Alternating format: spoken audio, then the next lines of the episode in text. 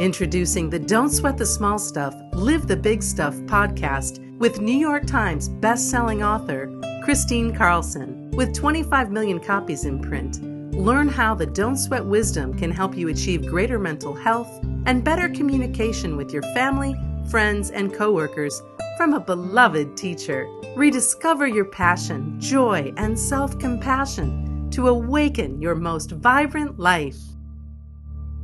Hey there, welcome back to the Don't Sweat the Small Stuff, Live the Big Stuff podcast. Today we're going to be talking about comparison and how comparison can be the thief of joy. But before we begin, let's go ahead and take our golden pause. So, wherever you are, uncross your legs and sit comfortably with your palms faced upward, shoulders back head in alignment above your shoulders, of course. And just sitting upright so that when you breathe, you can just feel this continuous breath run all the way through you.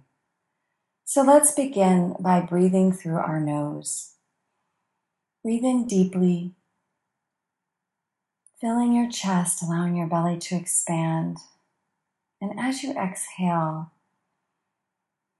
just let go. Let go of any tension you feel in your neck, your shoulders, and your arms. Just relax. Go ahead and breathe in again.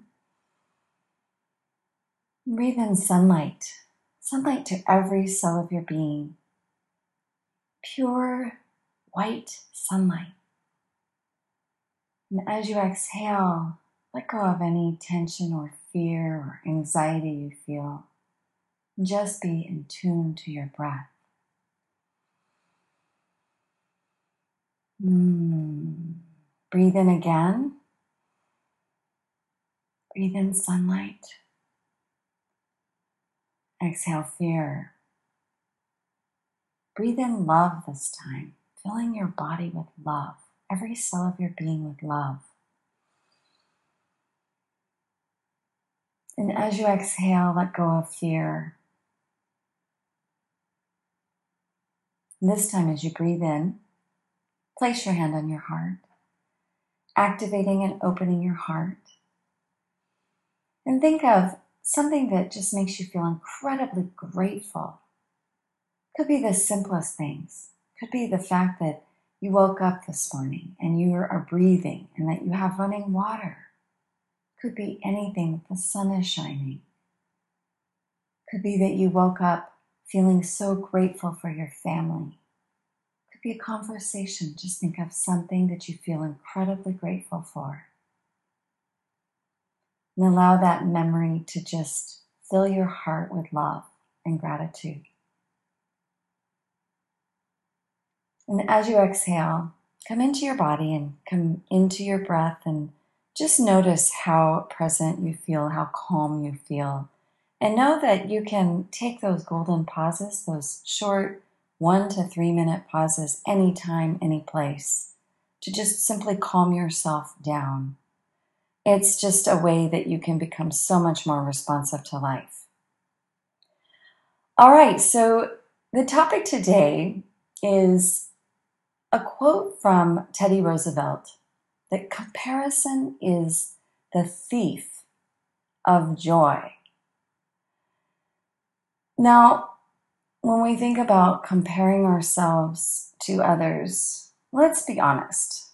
This is really quite an innate um, quality that we all have as being human, right? It's like we simply just cannot help ourselves but to gauge who we are and how we're doing based on what our neighbor is doing or what our people in our lives are doing, right? Or this is just, I feel, a very natural tendency.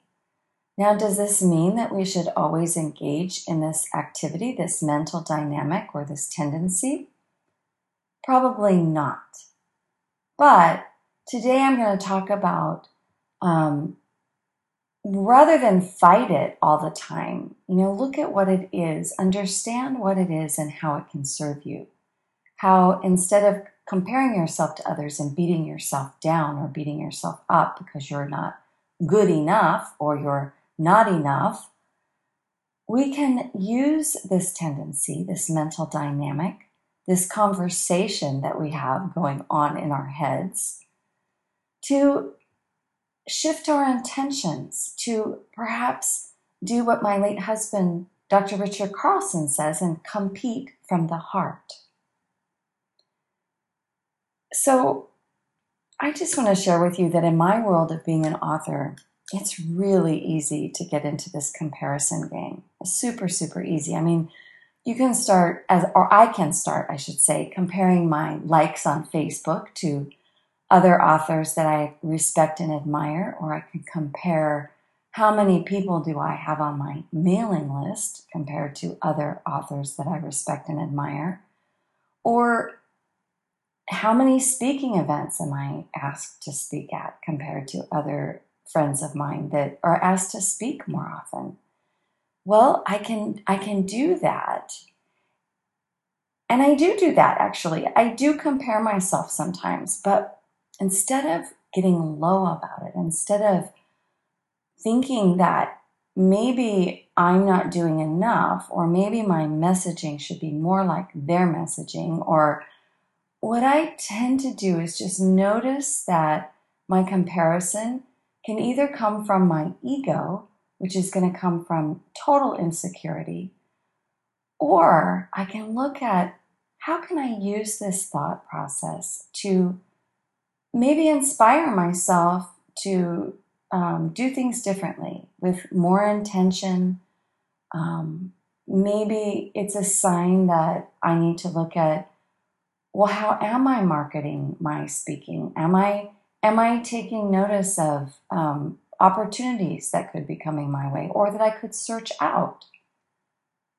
So these are the ways that when you compare yourself to others, you can actually turn it around to be a motivator, to inspire you um, for change. Now, when this gets destructive is when it gets very competitive. Um, I once had uh, a neighbor um, who it was flattering to some degree, but but it also became a little bit.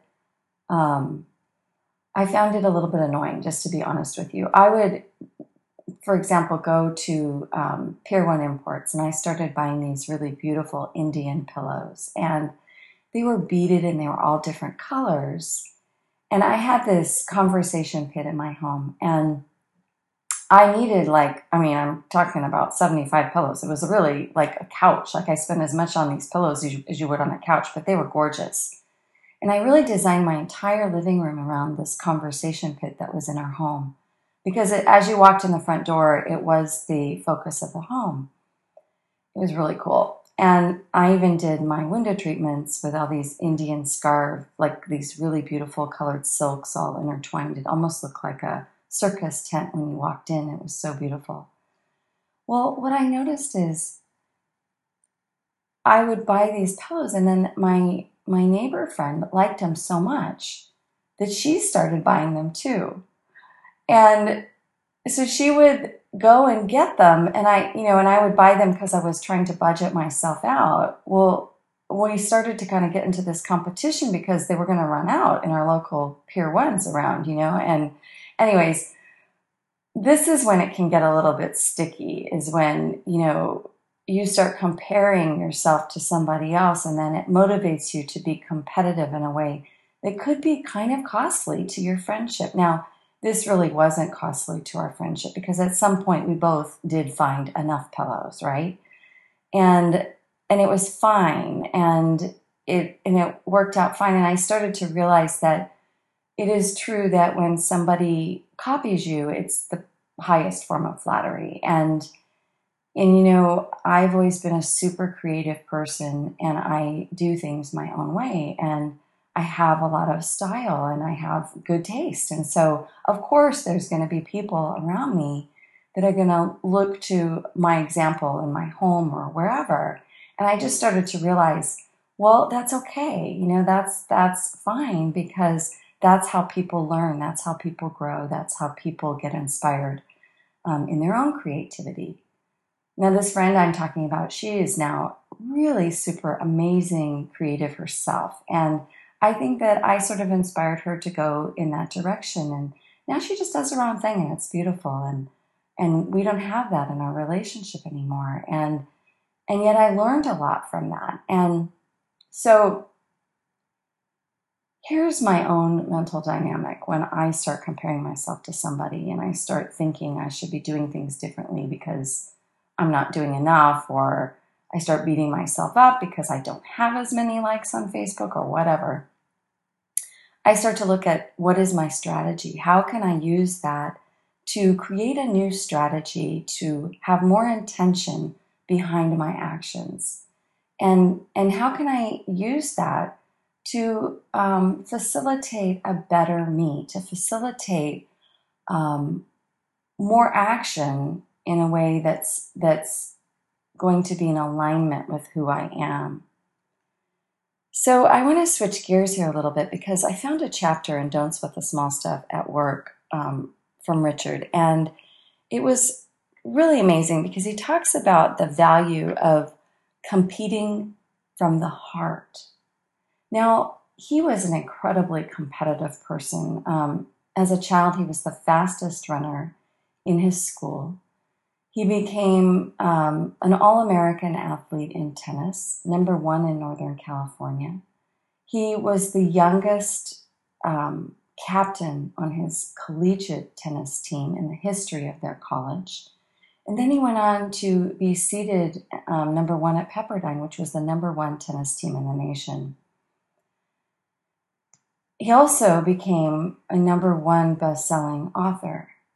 And not only was he a number one best selling author, but he was the number one New York Times best selling author, author for over 120 weeks on the New York Times. So eh, we're talking about a man who was fiercely competitive, right? But if you had met Richard in person, you would have said he was one of the most gentle, loving, kind, laid back, easygoing people that you had ever met.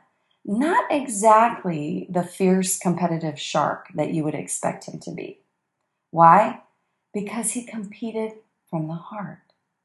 And when you compete from the heart, you're so giving and you're so helpful to those around you because you're not competing to do better than somebody else. You're actually competing to do the best that you can do for yourself. And you don't lose sight or of your humanity. You don't lose sight of your ability to serve because it's not all about winning.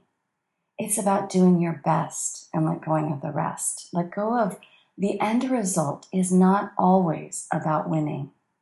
It's not always about being number one. Because as you use that competitive nature and that competitive spirit.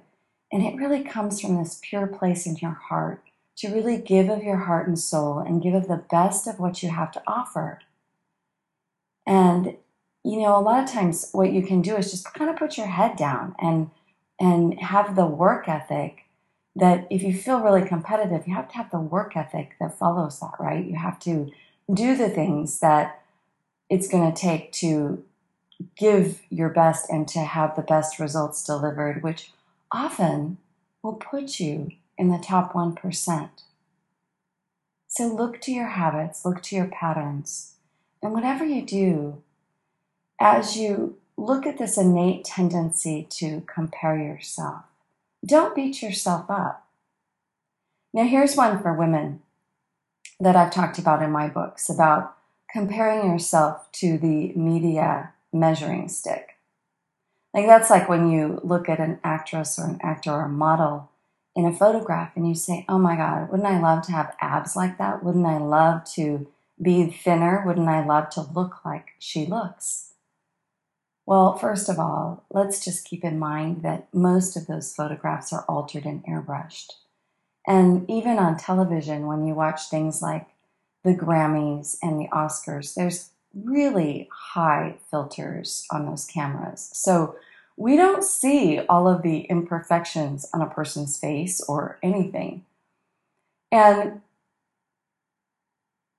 what can happen when you compare yourself to those standards is the same thing. You can either look at how it can motivate you and think, well, if I want to have abs like that, like how much do I have to do to have abs like that? And what are the costs? Do, am I willing to um, give up everything, give up all sugar to have abs like that? And am I willing to do all of the exercise it takes?